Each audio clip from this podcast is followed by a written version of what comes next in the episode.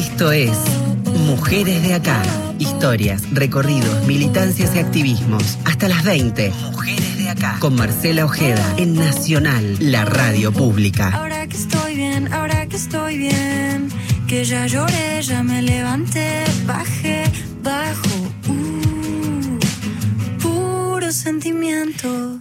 Hola, hola, hola, ¿cómo les va? Puro sentimiento. Aquí estamos una vez más compartiendo el aire de Radio Nacional, la radio pública, en este espacio que se llama Mujeres de Acá, donde nos encontramos, donde charlamos todos los miércoles entre las 7 y las 8 de la noche y para todo el país, la radio más federal de toda la Argentina.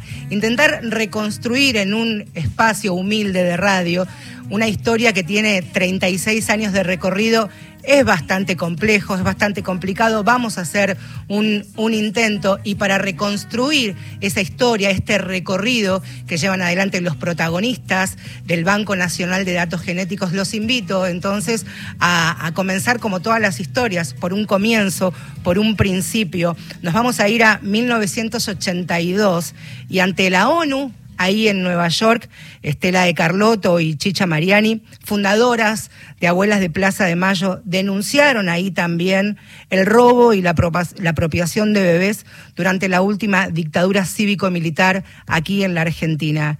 Y se preguntaron, ni más ni menos, ¿cómo haremos para identificar a esos nietos cuando retorne la democracia? Esa pregunta se hacían en 1982. En aquella ciudad se reunieron con el médico pediatra, genetista y argentino Víctor Penchazade. Penchazade estaba exiliado en Estados Unidos, ahí en, Nueva York. Antes había estado bajo esa misma situación en Caracas, en, en Venezuela. Es que en 1975 una patota de la AAA había intentado secuestrarlo, entonces con su familia decidieron viajar hacia allí, ni más ni menos que para sobrevivir. Contó Penchazade hace un tiempo, y me parece importante traerlo aquí, que cuando se reunió con, con las abuelas, con Estela y con Chicha, le, le lanzaron a él un desafío imposible de rechazar. Y él se preguntó, ¿Qué puede haber más importante para un genetista argentino que buscar la manera de identificar desde la ciencia genéticamente a los nietos robados durante la última dictadura? Allí él este, cuenta la historia, que la, los, las contactó con su colega Mary Klein y junto a los colaboradores y equipos de investigadores se logró llegar a lo que Luego conocimos y pudimos conocer y habituarlo también a nuestro día a día al índice de abuelidad. Seguimos la línea del tiempo y ahí contar que la ciencia al servicio de los derechos, de la mejora de la calidad de vida y de la forma de vida de las personas, de la sociedad. Llegamos a 1987 y bajo la presidencia del, del doctor Alfonsín se creó el Banco Nacional de Datos Genéticos, archivo público sistemático de material genético y muestras biológicas de familiares de personas secuestradas y desaparecidas durante la última dictadura militar. 36 años de historia, otra vez la ciencia al servicio de la memoria, la verdad y la justicia.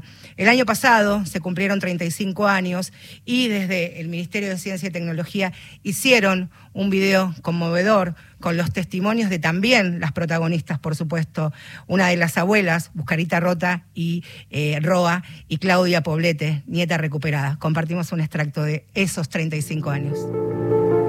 Nosotros buscábamos los nietos que se nos habían robado en el tiempo de la dictadura. El Banco Nacional de Datos Genéticos se formó por una idea de las abuelas que no sabían cómo hacer para poder buscar los nietos y en un viaje que hizo Estela con otras abuelas habían ido a hablar con una persona que, era genetista, que con la sangre se podía, cuando encontraran un nieto, se podía hacer el ADN, que era lo que podía dar la veracidad. Los científicos son los que nos dieron la pauta, los que nos han ayudado y si no hubiera sido por ellos, imposible. Había sido criada como hija biológica de un militar y de su mujer. Y un día recibo una citación judicial, ¿no? Diciendo que me tenía que presentar a un juzgado porque, porque había dudas sobre mi filiación. Fui, eh, me encontré con un juez que me dijo que hay una duda sobre si realmente sos hija de esta gente. Y eso terminó de despertar esta inquietud, ¿no? Y, las ganas de hacer algo respecto a eso. Yo tuve que esperar el resultado bastante tiempo. Y, y, cuando me lo dieron, yo me acuerdo de leer así rápido todo y abajo como un 99 con 17 nueves, así que decía que la probabilidad era de que yo era Claudia Poblete. Donde había duda, donde había incertidumbre, donde había esta cosa de acá hay algo raro pero no sé bien qué es, había una certeza. Esta, es la persona que yo soy, esta sí es mi familia. Y empezar a armar ese rompecabezas, ¿no? Porque básicamente es eso, es tratar de armar un montón de piezas sueltas y tratar de hacer una imagen que más o menos a uno le permita, a partir de ahí, volver a reconstruir la vida, ¿no? El banco es la herramienta que permite a las personas que tienen dudas eh, poder sacarse de esas dudas. Ese es como el registro de nuestra memoria, ¿no? De nuestra memoria como pueblo, es como una cosa tangible de lo que significó toda la lucha de las abuelas y el gran logro que tuvieron ellas de poder lograr que los científicos y el Estado las acompañe en esta búsqueda y es algo que va a quedar como parte de nuestra memoria, de parte de nuestra historia y, y bueno, y sigue siendo parte de nuestro futuro hasta que no encontremos al último nieto y nieta hasta que no encontremos al último nieto y nieta. Se logró hasta ahorita mismo, este miércoles a las 7 y 10 de, de la tarde, la restitución identificación de 133 nietos y nietas y un trabajo y una búsqueda incansable de abuelas de la Comisión por el Derecho a la Identidad y, por supuesto, del Banco Nacional de Datos Genéticos, sus científicos, sus investigadores, sus colaboradores. Por eso vamos a hablar los, los próximos minutos y agradecerle que ya esté en contacto con nosotros. Mariana Herrero Piñero tiene un currículum extensísimo, enorme. Es la actual directora del Banco Nacional de Datos Genéticos. Es licenciada en Ciencias Biológicas de la Facultad de Ciencias Exactas de la UBA, doctora en Ciencias Biológicas, especialista en genética molecular del área de genética humana de la Sociedad Argentina de Genética y especialista en genética forense. Es docente universitaria y, por supuesto, también investigadora. Mariana, bienvenida. Muchas gracias por estos minutos aquí en Mujeres de Acá y protagonista de esta primera parte del programa. ¿Cómo te va? Marcela es mi nombre. Muy bien, ¿qué tal Marcela? ¿Cómo estás? Bien, muchas gracias. Decía al comienzo y cuando te presentaba, qué difícil poder sintetizar en un humilde espacio de radio el enorme recorrido, camino e investigación por sobre todas las cosas que vienen realizando desde, desde el banco, ¿no? Sí, la verdad que sí, porque bueno, fueron 36 años de historia, ¿no? Eh, y la realidad es que en esos 36 años de historia del banco hubo 36 años de desarrollos científico-tecnológicos alrededor de, de, esta pregunta que se hacían las abuelas, ¿no? Y cómo fuimos perfeccionando todas esas herramientas hasta llegar a hoy en día. A hoy en día que por supuesto eh, te y los encuentra a todos tus compañeros y tu equipo de, del banco con enormes desafíos, como vos bien decís, a medida que van pasando los años y la tecnología y la ciencia se va modificando. En esto lo que decía también, ¿no? En pos de mejorar ni más ni menos que la calidad de vida de, de nosotros, de la gente, ese colectivo que los periodistas tantas veces mencionan mencionamos. ¿Cómo es el trabajo de, del banco en la cotidianeidad? Como para que todos podamos explicarlo, porque también a veces lo vemos como una entelequia, ¿no? Como un lugar que lo es como sagrado, pero ¿cómo es el día a día del laburo de, de ustedes? Bueno, el trabajo del banco eh, comienza, te voy a contar cómo es más o menos el circuito, sí. comienza cuando ya sea la Comisión Nacional por el Derecho a la Identidad o la Justicia eh, nos piden que hagamos una pericia alrededor de un posible nieto o una posible nieta de las abuelas. Mm. Está bien, para que vos te des una idea, eh, aproximadamente por mes concurren 100 personas al Banco Nacional de Datos Genéticos, derivados ya sea por la CONADI o por la justicia. Uh -huh. O sea que eh, en, en, el momento que nos piden eso, eh, concurre el posible nieto o la posible nieta al banco, le tomamos una muestra de sangre o de hisopado bucal y eso entra dentro de un circuito dentro del laboratorio donde los profesionales lo que hacen es eh, analizar distintos marcadores genéticos. Uh -huh. ¿Está bien? Estos marcadores genéticos lo que tienen es variabilidad en la población. Es como, yo te doy un ejemplo, como si uno analizara el color de ojos. Sí. Que nosotros sabemos que tiene características variables en la población. Hay marcadores hay alelos que son muy frecuentes en la población y que no nos sirven mucho y hay alelos que son muy raros. ¿Está bien? Sí. Ojos verdes es más raro que ojos marrones, claro. que tiene el 80% de la población. Entonces, bueno, con eso nosotros elaboramos un perfil genético, ¿está bien? De esa persona. Y nosotros tenemos una base de datos uh -huh. en el banco que, que está cargada en un software donde tenemos los perfiles genéticos de cada uno de los familiares que buscan a sus niños nacidos en cautiverio o secuestrados junto a sus madres. Y hoy, Mariana, ¿cuántos grupos de familias están registrados en, el banco de datos? y tenemos que quedan por, por, eh, por, saber respecto de cuál fue el paradero de sus nietos y de sus nietas, tenemos aproximadamente 277 casos. ¿Está bien? Pero por el otro lado, la Comisión Nacional por el Derecho a la Identidad continúa investigando, porque vos pensás que en los testimonios de los juicios hay todavía personas que estuvieron en cautiverio y que no desaparecieron, sino que dieron su testimonio comentando que compartían celda o escuchaban que había una mujer embarazada. Esas mujeres embarazadas no tenían su propio nombre y apellido, algunos se conocieron, otros tenían otros nombres ficticios y eso hace muy difícil el trabajo de la Comisión Nacional por el Derecho a la Identidad, porque a partir de ese testimonio tienen que saber quién es esa persona que le decían, por ejemplo, hubo un caso de una mamá desaparecida que le decían la lobita. Entonces, bueno, ¿quién era la lobita? ¿Cómo llegamos a saber esa mujer si su familia está representada en el Banco Nacional de Datos Genéticos o no y si el nieto viene, poder identificarlo? Claro, es, y también es importante entender que han sido, a medida que por supuesto se siguen desarrollando los, los juicios de lesa humanidad en todas las provincias, son historias de familias que muchas han quedado diezmadas y que es a veces complicado poder, como vos bien mencionás, reconstruir esa, esa familia que en algún momento eh, se construyó y se constituyó, ¿no? Exacto. A, ver, hay familias que fueron absolutamente diezmadas por la dictadura cívico-militar. Hay otras familias que eran muy pequeñas. De golpe estaba la mamá desapareció y no tenía hermanos, era hija única, por ejemplo. ¿Está bien? Y tampoco sabían muchas veces cuál era el nombre de la pareja de la mamá, como para convocar a ese grupo familiar también.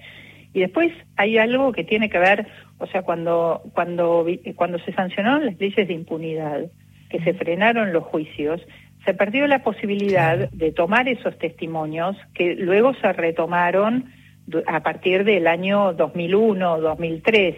¿Está bien? Entonces, esos juicios y los testimonios que aún hoy en día se siguen dando en los juicios de lesa humanidad apuntan hacia otras embarazadas que no están representadas en el banco y que cuando la Comisión Nacional por el Derecho a la Identidad va a buscar a esa familia para decirle, mira, necesitamos que des muestras al banco para identificar a ese hijo de esa embarazada desaparecida, de golpe en esa familia ya no queda casi nadie porque fallecieron los abuelos, las abuelas. Entonces es muy difícil porque uno tiene que reconstruir al papá y a la mamá a partir de los familiares, ¿está bien?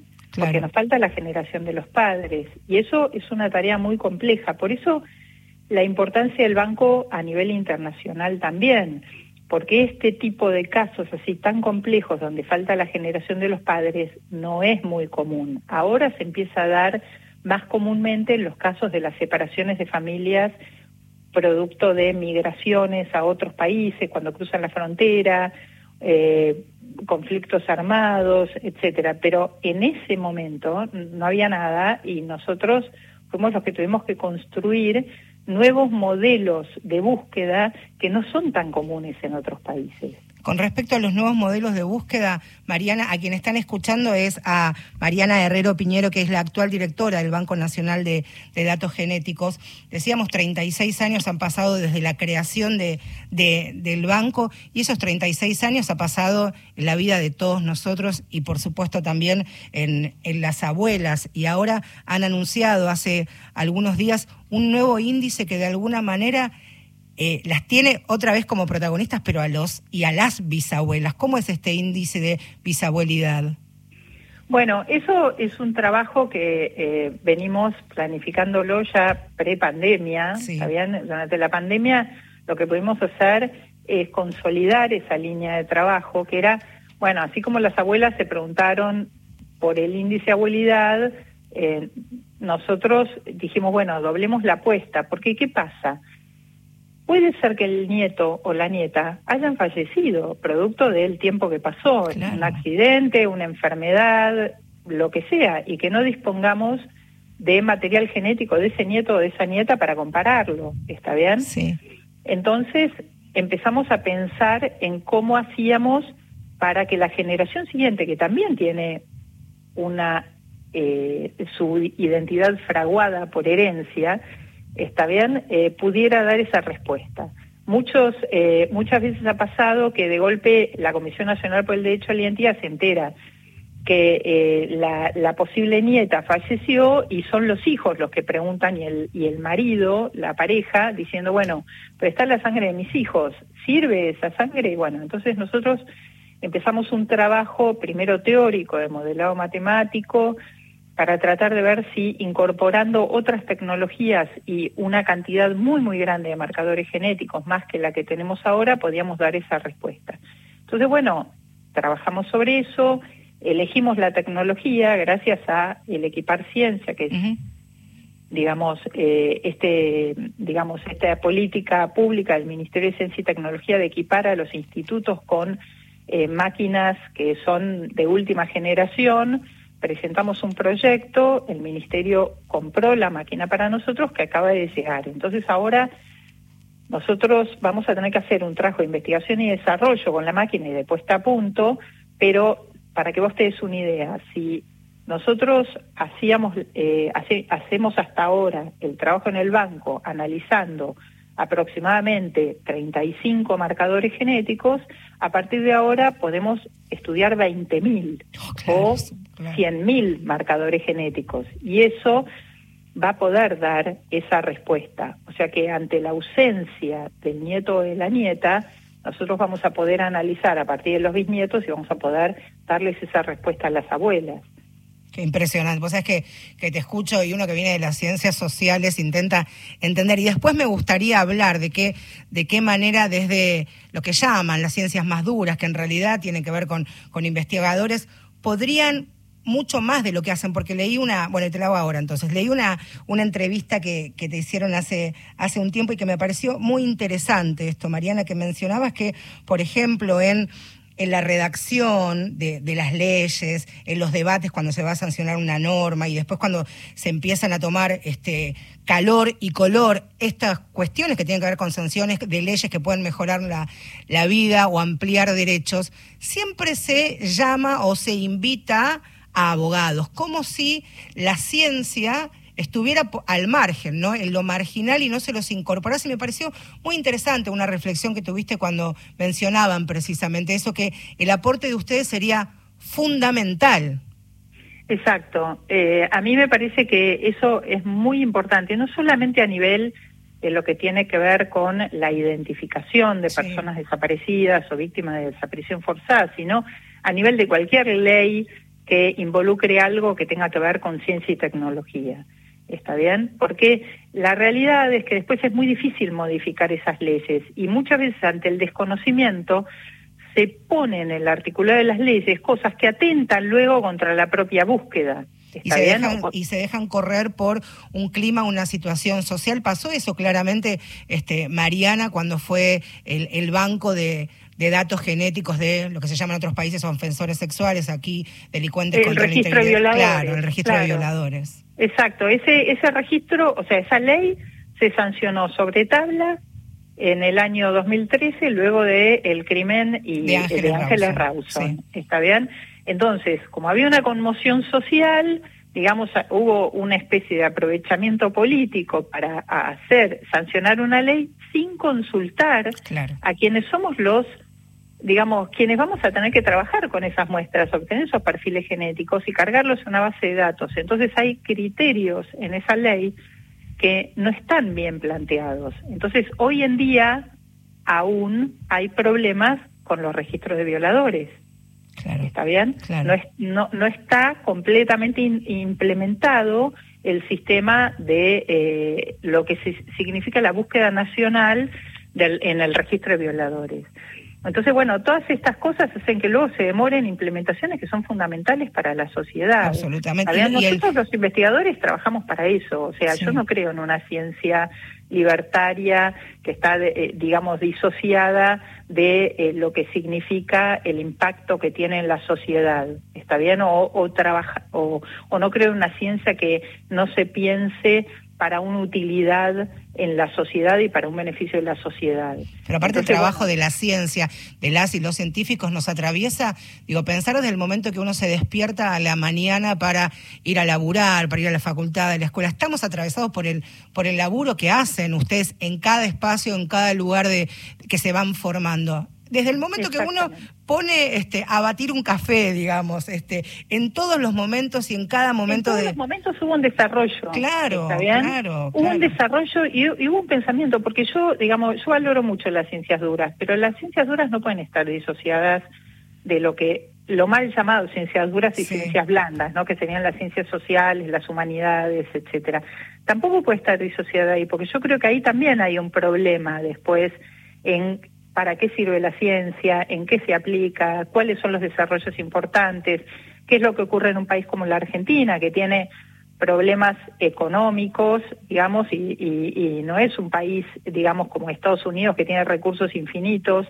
Entonces, ¿cómo se aplican esos recursos? ¿Cómo se priorizan esos recursos en función de las necesidades actuales de la sociedad, ¿no? Y eso también se tiene que discutir y se discute y las ciencias sociales y humanísticas en ese sentido son fundamentales para entender esto y para discutirlo. Te quería preguntar, Mariana, eh, ¿se podrá ampliar en algún momento la búsqueda de identificación a otras personas desaparecidas en la Argentina y no solo eh, durante la última dictadura, pienso en víctimas de trata de, personas, robo y tráfico de, bebés, sustitución de, identidad?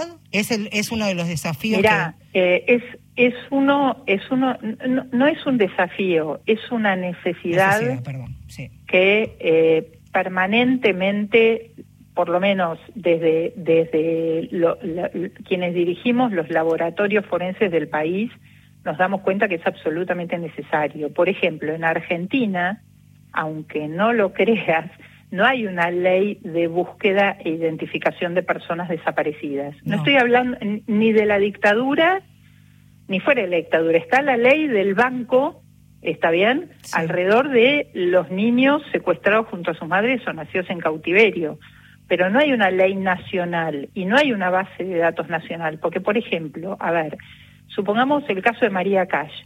María Cash desapareció en Salta o Jujuy. Camino, Sí. Camino a Salta o Jujuy. La familia de María Cash está acá, en, en, Buenos Aires. ¿Está bien? Entonces, si nosotros no logramos una base de datos nacional, lo que puede pasar es que se encuentren restos de, de restos socios en Salta o en Jujuy que no lo van a tomar al perfil ahí, no lo van a poder comparar en una base nacional que permita incorporar la información de los padres de María Cash que le están buscando, entonces quedan los restos socios en un juzgado en Salta y eh, en otro juzgado acá están los perfiles genéticos de los padres. Claro. ¿Entendés? Entonces, para unificar la información se necesita una ley nacional que a nivel federal integre la información que tienen todos los laboratorios forenses dependientes de los poderes judiciales y de esa manera, cuando se encuentran los restos de cualquier persona en cualquier lugar, se pueden comparar contra todos los familiares que han dejado sus muestras a la espera de que aparezca su hijo o su hija desaparecida. Eso es algo que... sería fundamental, ¿no? Es fundamental, y yo creo que se tiene que asumir porque se ha pasado mucho, tiempo y es y esto atenta contra el proceso de búsqueda. Luego hay otras cosas que pueden atentar contra un proceso de búsqueda. Y respecto a la identidad de origen, ¿está bien? Las abuelas, digamos, crearon, digamos, en, en, en la Comisión Internacional por los Derechos del Niño el derecho a la identidad, al saber, a saber su identidad de origen, su identidad biológica. Eso no lo hicieron solo para los casos de las abuelas, los hicieron para, el, para el mundo. Para el mundo. ¿Está bien?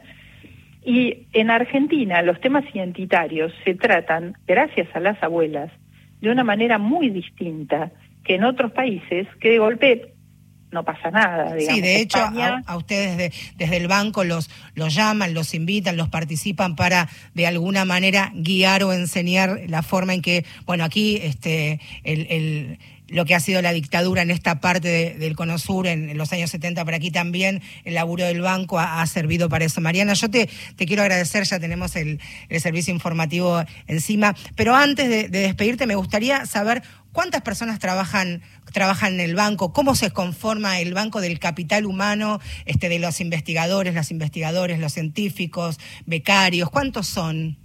A ver, nosotros somos 43 personas entre el personal de apoyo que es administrativo y unas 25 personas que eh, se encuentran en el laboratorio. Entre ellos hay licenciados en, en ciencias biológicas, en bioquímica, doctores, tenemos antropólogos, tenemos biólogos moleculares, tenemos genetistas, eh, genetistas forenses y es todo e, y además eh, personal técnico que realiza tareas de digamos, de alto impacto también dentro de nuestras bases de datos y dentro de nuestros procesamientos dentro del laboratorio.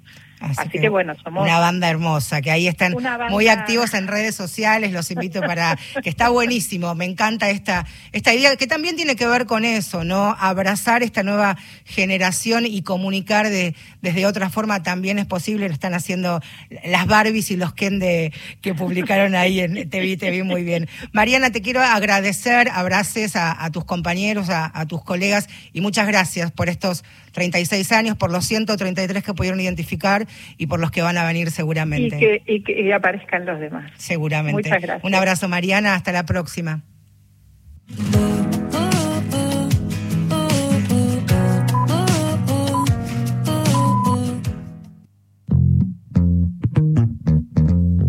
Sobre nosotras, historias, luchas y conquistas. Mujeres de acá por Radio Nacional. Falta que te hace falta, me da ternura, como lloras. ¿Quiénes son? Luces, te faltan luces, solo proyectas oscuridad. ¿Quiénes son? Mienten, me impresiona mi impacto, quemo el tacto. Dientes, apretando los dientes, estás porque estoy todo el día en tu mente. Tac, tac, tac, pura mierda, bebé. Ya, ya, ya, tiro flores, bebé. No, no, no, tengo tiempo para nada. Menos para dejar tu agresividad. ¿Quiénes son? Ni te odio, ni te quiero, todo fake, yo lo veo. Si no sabes nada, nada, mejor shh. Shut the fuck up.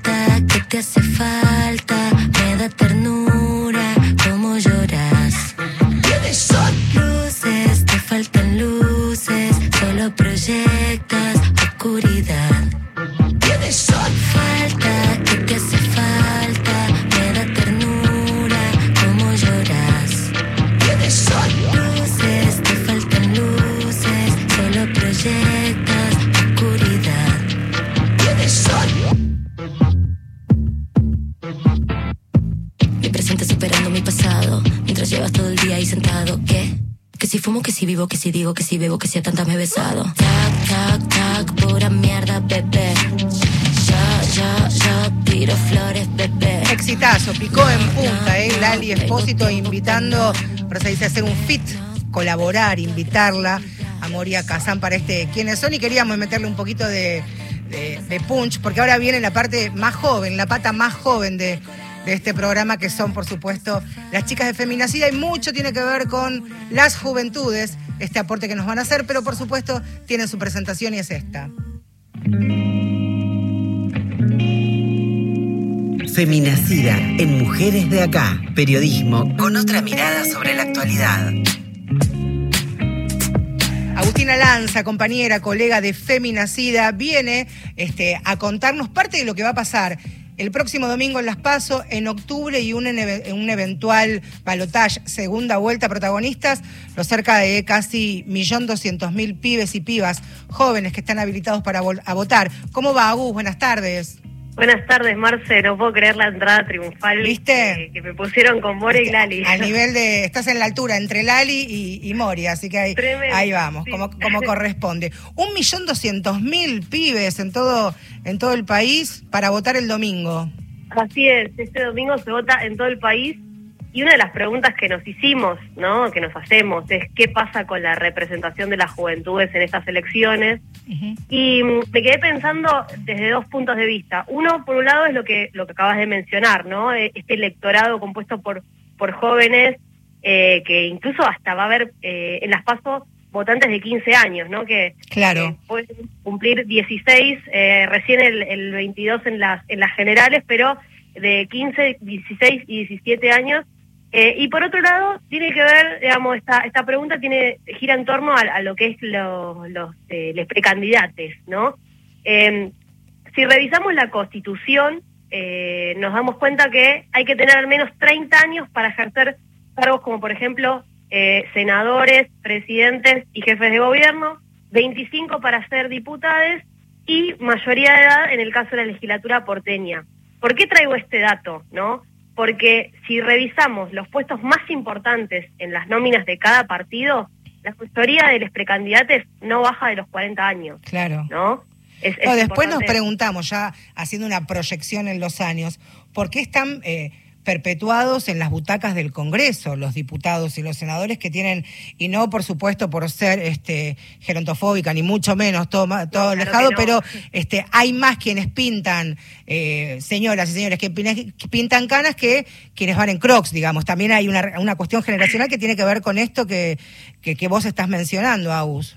Sí, sí, a ver, eh, es lejos de, criticar a, que tengan más de 40 años, pero es, es un dato que nos hace pensar ¿no? en la representación de las juventudes. Quizás si buscamos a quienes aspiran como comuneros y comuneras vemos alguna novedad, como es el caso de Magalí Peralta, de 22 años, que está dentro de la lista de la izquierda encabezada por Jorge Adaro, ¿no? Y que ya había en las elecciones pasadas intentado eh, ser legisladora porteña. Eh, bueno, y todo esto que estamos mencionando eh, contrasta con un antecedente que tenemos, ¿no? Que es Ofelia Fernández, la primera legisladora electa eh, de 19 años, la primera tan joven en Latinoamérica.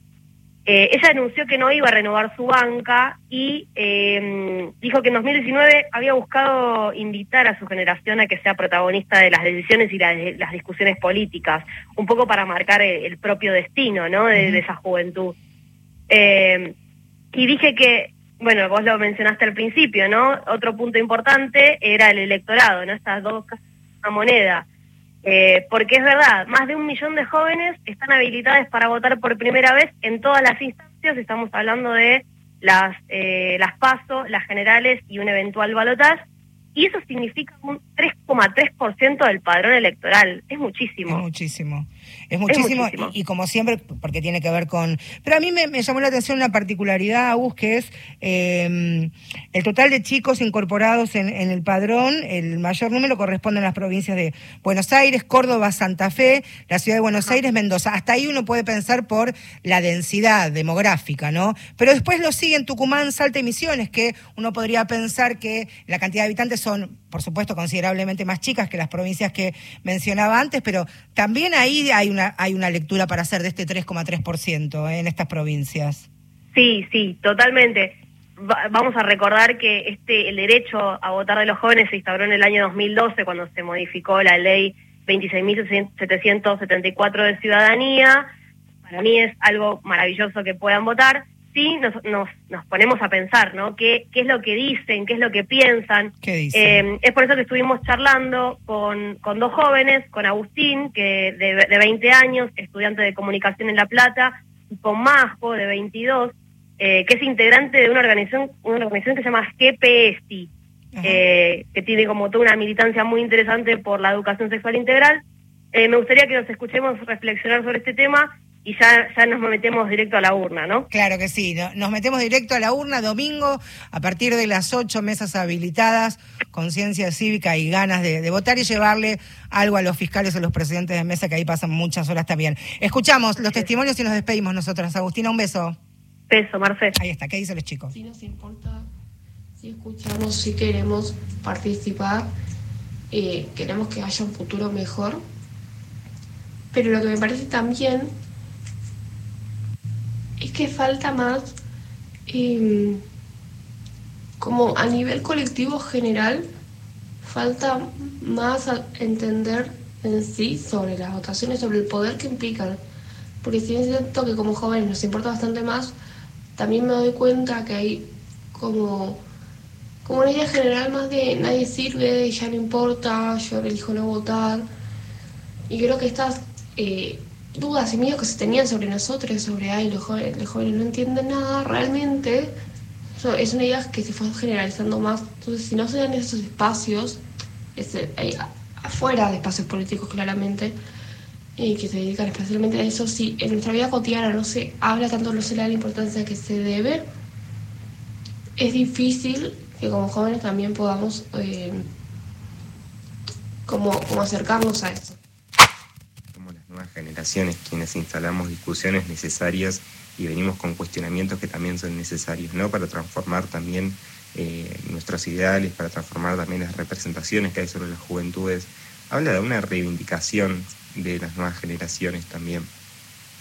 ¿Por qué hablo de reivindicación? Porque también pienso que en momentos donde hay discursos de derecha que deslegitiman constantemente a las juventudes, que dicen que no queremos estudiar, que dicen que no estamos interesados en la política, que dicen que nos subestiman, eh, pienso que también ejercer el voto es un acto democrático, pero también es un acto de rebeldía ante un sistema que muchas veces desampara. Ahí está entonces, de toda la expectativa puesta para, para el domingo, las paso, y ya pensando en, las generales este, y el eventual balotaje, ¿qué podría suceder? Hacemos aquí un, punto y aparte. Mañana, 10 de, 10 de agosto, es el Día Nacional de los y las cronistas de exteriores, mobileros, eh, periodistas de calle, tanto de radio como de televisión. Es una fecha que a través de, una ley en nuestro Congreso logró sancionarse en conmemoración, en recuerdo al colega Gustavo Valenza, periodista en, en Canal 26. Lo cierto es que la fecha es es muy dolorosa para sus colegas, sus compañeros, su familia también, pero de alguna manera los valores profesionales y personales que llevaba Gustavo en, su trabajo cotidiano como, como periodista y un compromiso también al momento de ejercer el oficio hizo que se elija esa fecha. Y son estas horas, y parece que esto se cuenta en loop, pero el trabajo de, del periodista de, de calle, creo yo que sigue siendo fundamental, aunque a veces ese periodismo ciudadano que corre detrás de, una cámara de, seguridad de algún barrio ante alguna situación o algún hecho que pueda ser impactante, estamos, resistimos, y yo me tomo esta licencia, porque me lo hago en mi casa y esta es como si lo fuera, de charlar unos los próximos minutos con alguien que yo, lo primero que tienen que saber es que yo la quiero mucho. A partir de ahí, todo lo que diga desde ahora es subjetivo, caprichoso, la quiero mucho, la respeto, la admiro profundamente. María del Rosario Vigosi es periodista, es locutora, este, está estudiando artes de la escritura, esta carrera universitaria, es madre de mellizas adolescentes, así que la admiración va creciendo también. Está casada con Adrián y ha sido testigo y ha contado lo que veía, lo que escuchaba desde las calles hace más de más de 25, muchos años, muchos años. Hola María del Rosario Vigosi, bienvenida. Hola, hola, buenas noches, buenas tardes, yo también te quiero. bueno, pero no vamos a hablar de mí, vamos... no, las flores van a venir de acá para allá, así que esta vez eh, permitímelo. Ro, estaba pensando en que, en que este ha sido un día muy, muy contundente, muy doloroso, por sobre todas las cosas dolorosísimo. Eh, estamos hablando, por supuesto, de la bestial muerte de, esta pequeña de, de, 11 años, de Morena, que ocurrió en Lanús, y de qué manera también nosotros nos paramos al momento de, comunicar, porque hay noticias y noticias, estas que tienen a niños como, como protagonistas calanondo, Rosario. No, es tremendo, tremendo. Realmente no, no me imagino que ninguno de los pibes digamos, de nuestros compañeros, ¿no? Compañeros y compañeras que están trabajando en el lugar y este, puedan este, sostener eh, las lágrimas que se te quieren escapar, ¿no? Es imposible, eh, la verdad que estamos todos muy conmocionados. Yo personalmente, eh, cuando cuando quiero de algún modo verbalizar lo que siento, me doy cuenta que hay otras personas que les sucede lo mismo, ¿no? O sea, que estamos todos en medio de, este, de esta gran conmoción que nos duele, porque al final la morena la conoce su mamá, su papá y sus amiguitos. Sin embargo, todos la estamos sintiendo, ¿no? Sí. Eh, y, y, también estamos sintiendo eh, el golpe que significa la, la, inseguridad, porque fue finalmente eso lo que la mató a una chiquita de 11 años que estaba yendo a la escuela. Y a la hora de hacer nuestra tarea, como cronistas de calle, a veces llegamos a, a, los hechos de inseguridad al, al, momento en que se producen o a las horas en que se producen, a recoger los testimonios, a hablar con la gente que te dice cómo es vivir día a día en una situación así y es imposible desarrollar la empatía, eh, digamos, no desarrollar la empatía, esconder la empatía, es imposible. Creo que el que no lo puede hacer es porque quedó alienado y, y, decidió de algún modo eh, congelar sus sentimientos para poder seguir adelante con, con esta tarea, ¿no? en donde es este, cuerpo a cuerpo, espalda con espalda con la gente que lo que lo vive, que lo atraviesa, ¿no? Sí, y en, y en esto que decís a mí también me parece fundamental una mirada que, que compartimos en nuestro oficio, en nuestra profesión, que tiene que ver con no romantizar el periodismo de las calles. Por supuesto que nosotros no vamos a cambiar ni mejorar la vida de nadie contando o siendo este, el nexo para que cuenten sus historias, sino que todo lo contrario, estamos ahí para que puedan ellos mismos ser protagonistas de, de, lo, que, de lo que les ha pasado. No, nos toca contar lo que sucede. Hay una frase que usaban desde que yo empecé y que, que la que la apropio, este, un viejo jefe que tenía, Claudio Díaz, que decía hay que vivirla la noticia, hay que sentirla. Mm. No hay otra forma de hacer, sobre todo radio, ¿no? Este, ser eh, un medio audiovisual en donde uno lo está contando con su propia voz, con su propio cuerpo, con su propia actitud, una, una información, no puede ser un ventríloco que, que, expresa eh, una sucesión de hechos con una, digamos, como si fuera un verbo coma, verbo punto, punto y aparte. No, nosotros lo estamos atravesando, lo estamos viviendo y lo tratamos de contar con la mayor objetividad y profesionalidad posible. En este caso puntual, qué desafío, ¿no? Presentarte ante una familia, una comunidad que, que acaba de perder una nena asesinada en una situación totalmente monstruosa y que que nos abre enorme cantidad de, de interrogantes y, y, cómo lo vas a contar como si no como si se tratara de algo con lo que tomar distancia. Es imposible. Lo que sí hacemos nosotros al tomar esta tarea creo yo no vos vos haces lo mismo así que Marcela puedes dar testimonio. Eh, lo que sí hacemos nosotros es hacerlo buscar la forma de objetivizar la situación para manejarla con responsabilidad porque en una situación como esta nosotros tenemos que trabajar para la paz social, no para la indignación general. Porque la indignación se da por sí sola. Eh, y, la respuesta que tiene que salir de estos casos no depende ni siquiera de nosotros. Nosotros lo exponemos para que las respuestas vayan llegando y después eh, contarlo para que nada se oculte, para que todo se transparente, pero procurando la paz social. Es una solución detrás de esto.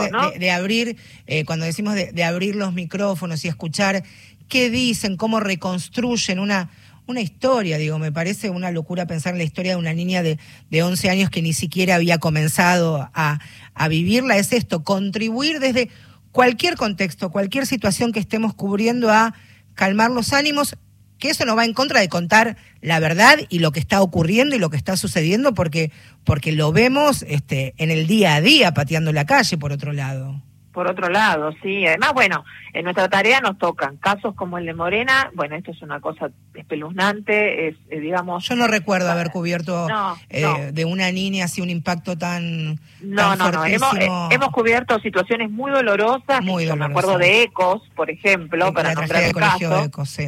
Este, la tragedia de ese colegio, que realmente fue muy conmovedora muy conmovedor. La escuela de danza también en, Loma Hermosa, ¿te acordás que habían ido por este, favor, a, la provincia de, Mendoza? Pero digo, de esta de esta contundencia, también hay que decirlo, atravesados por un momento político y social bastante particular, que eso también hay, hay que hacer una lectura, no podemos este, no, no hacerla, pero es, es muy, muy fuerte, ¿no? Poner el micrófono, el grabador y decir, bueno, lo que quieras, ¿viste? Es como... Exacto.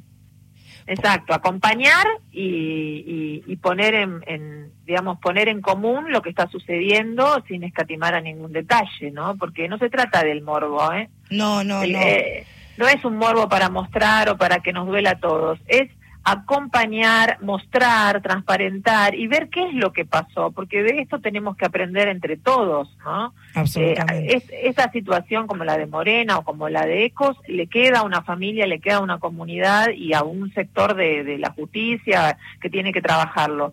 Pero después de eso puede replicar muchas historias. Bueno, del Colegio ECO salió una comunidad de padres que están pendientes de que no haya otros accidentes de tránsito, por ejemplo, y, bueno, ni hablar otras otros casos, pero también por nuestra tarea nos toca ir a piquetes, a marchas, a y de vez en y de vez en cuando, muy de vez en cuando, este algo que claro, algo este no sé, pienso en a ver, algo que está eh, el día de la primavera, el día del estudiante, ah, puede ser ahí, Rosarito. Y después no mucho más, quiero decirte que venimos medios Casani de, de momentos. Igual los inventamos, nosotros nos buscamos los momentos como para entre nota y nota encontrar un, un recreo y volver a ser niñas. ¿Por qué te gusta laburar en la calle, Rosario? Bueno, precisamente lo que más me gusta es esto de lo que estamos hablando, ¿no? Es el que no haya filtros, ¿no? Eh, que, que uno se le anime con el cuerpo eh, a estar cerca de la noticia, a poder contarla y construirla, la información, porque de algún modo vos estás en los hechos revisando qué es lo que hay que destacar. Obviamente podemos cometer errores. Yo siempre digo, eh, siempre digo lo mismo. Les pido por favor que confíen en mi buena fe, en la buena fe, en la intención de contar la verdad y de contarla lo mejor posible. Eso es lo que tengo para ofrecerles y después, bueno, la tarea eh, de buscar la información, de poder eh, transmitirla eh, de también ser, eh, un, no ser solamente el servicio de noticias, sino ser el servicio a quien tiene una historia para contar, ¿no? Para, para, para que quede visibilizada.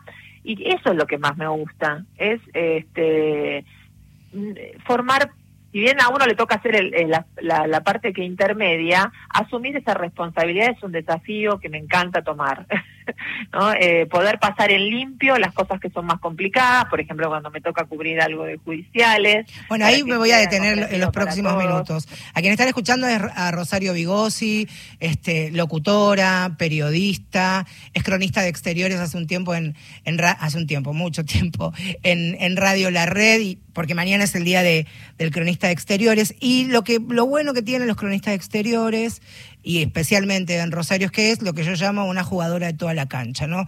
Rosario te puede cubrir una nota dolorosísima, triste, un piquete, te puede averiguar y hacer una gran crónica de por qué el tomate varía de acuerdo al barrio donde lo vayas a comprar. Puede ir a la terminal de ómnibus de retiro y averiguar en 30 segundos por qué hay un corte generalizado de luz y si vuelve por qué se usa el generador eléctrico y no hay luz de directamente del sistema. Y aparte, cuando a veces los vaivenes de la profesión la ubicaron en lugar, encontró un lugar donde desde el periodismo judicial, no la de judiciales, digo, la que hace periodismo desde los tribunales, encontraste ahí, Ro, un, un gran desafío que supiste surfear este, a la altura de las circunstancias, ¿no? La verdad me encantó. cuando, cuando, ¿Quién quiere ir a Comodoro Pi? Digamos la verdad. Cuando a los A mí no me mire, a mí no me mire. Andá como Dropi. ¿Quién quiere ir? Nadie quiere ir. Dropi. Bueno, a mí me tocó y, y, bueno, por suerte este, había como una continuidad que me permitió aprender un montón.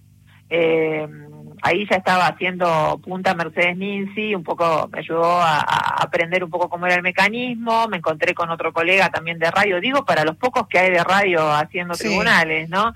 Eh, que es este precisamente Alfredo Izaguirre, otro cronista de calle, y bueno, empezamos a patear, a patear, a patear, y es un aprendizaje permanente. Era más fácil de lo que nosotras creíamos, pero había que ponerse a aprender, había que prestar atención, y, y, bueno, y ahí, ¿sabes lo que tiene Comodoro Pi? Que es lo más parecido al periodismo original, porque ahí no hay gacetilla. Claro.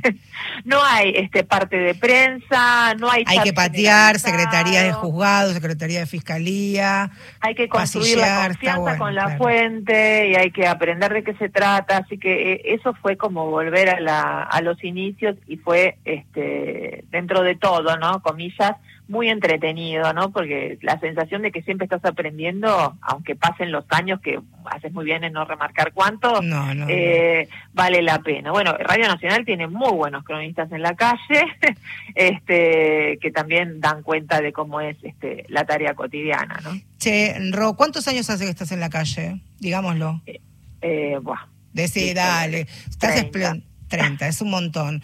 30 años, piensen en la vida de cualquier persona que nos está escuchando, 30 años laburando en las calles, mirá si hay, este, hay capítulos para escribir. Y yo por eso quería charlar con vos en representación de todos los colegas y compañeros y me tomo esta licencia, como decía al comienzo, porque, porque te quiero, porque te admiro, porque estás pendiente, porque sos protectora y porque sos todo terreno. Flaca, feliz día para, para mañana y nos vemos en un par de horas seguramente.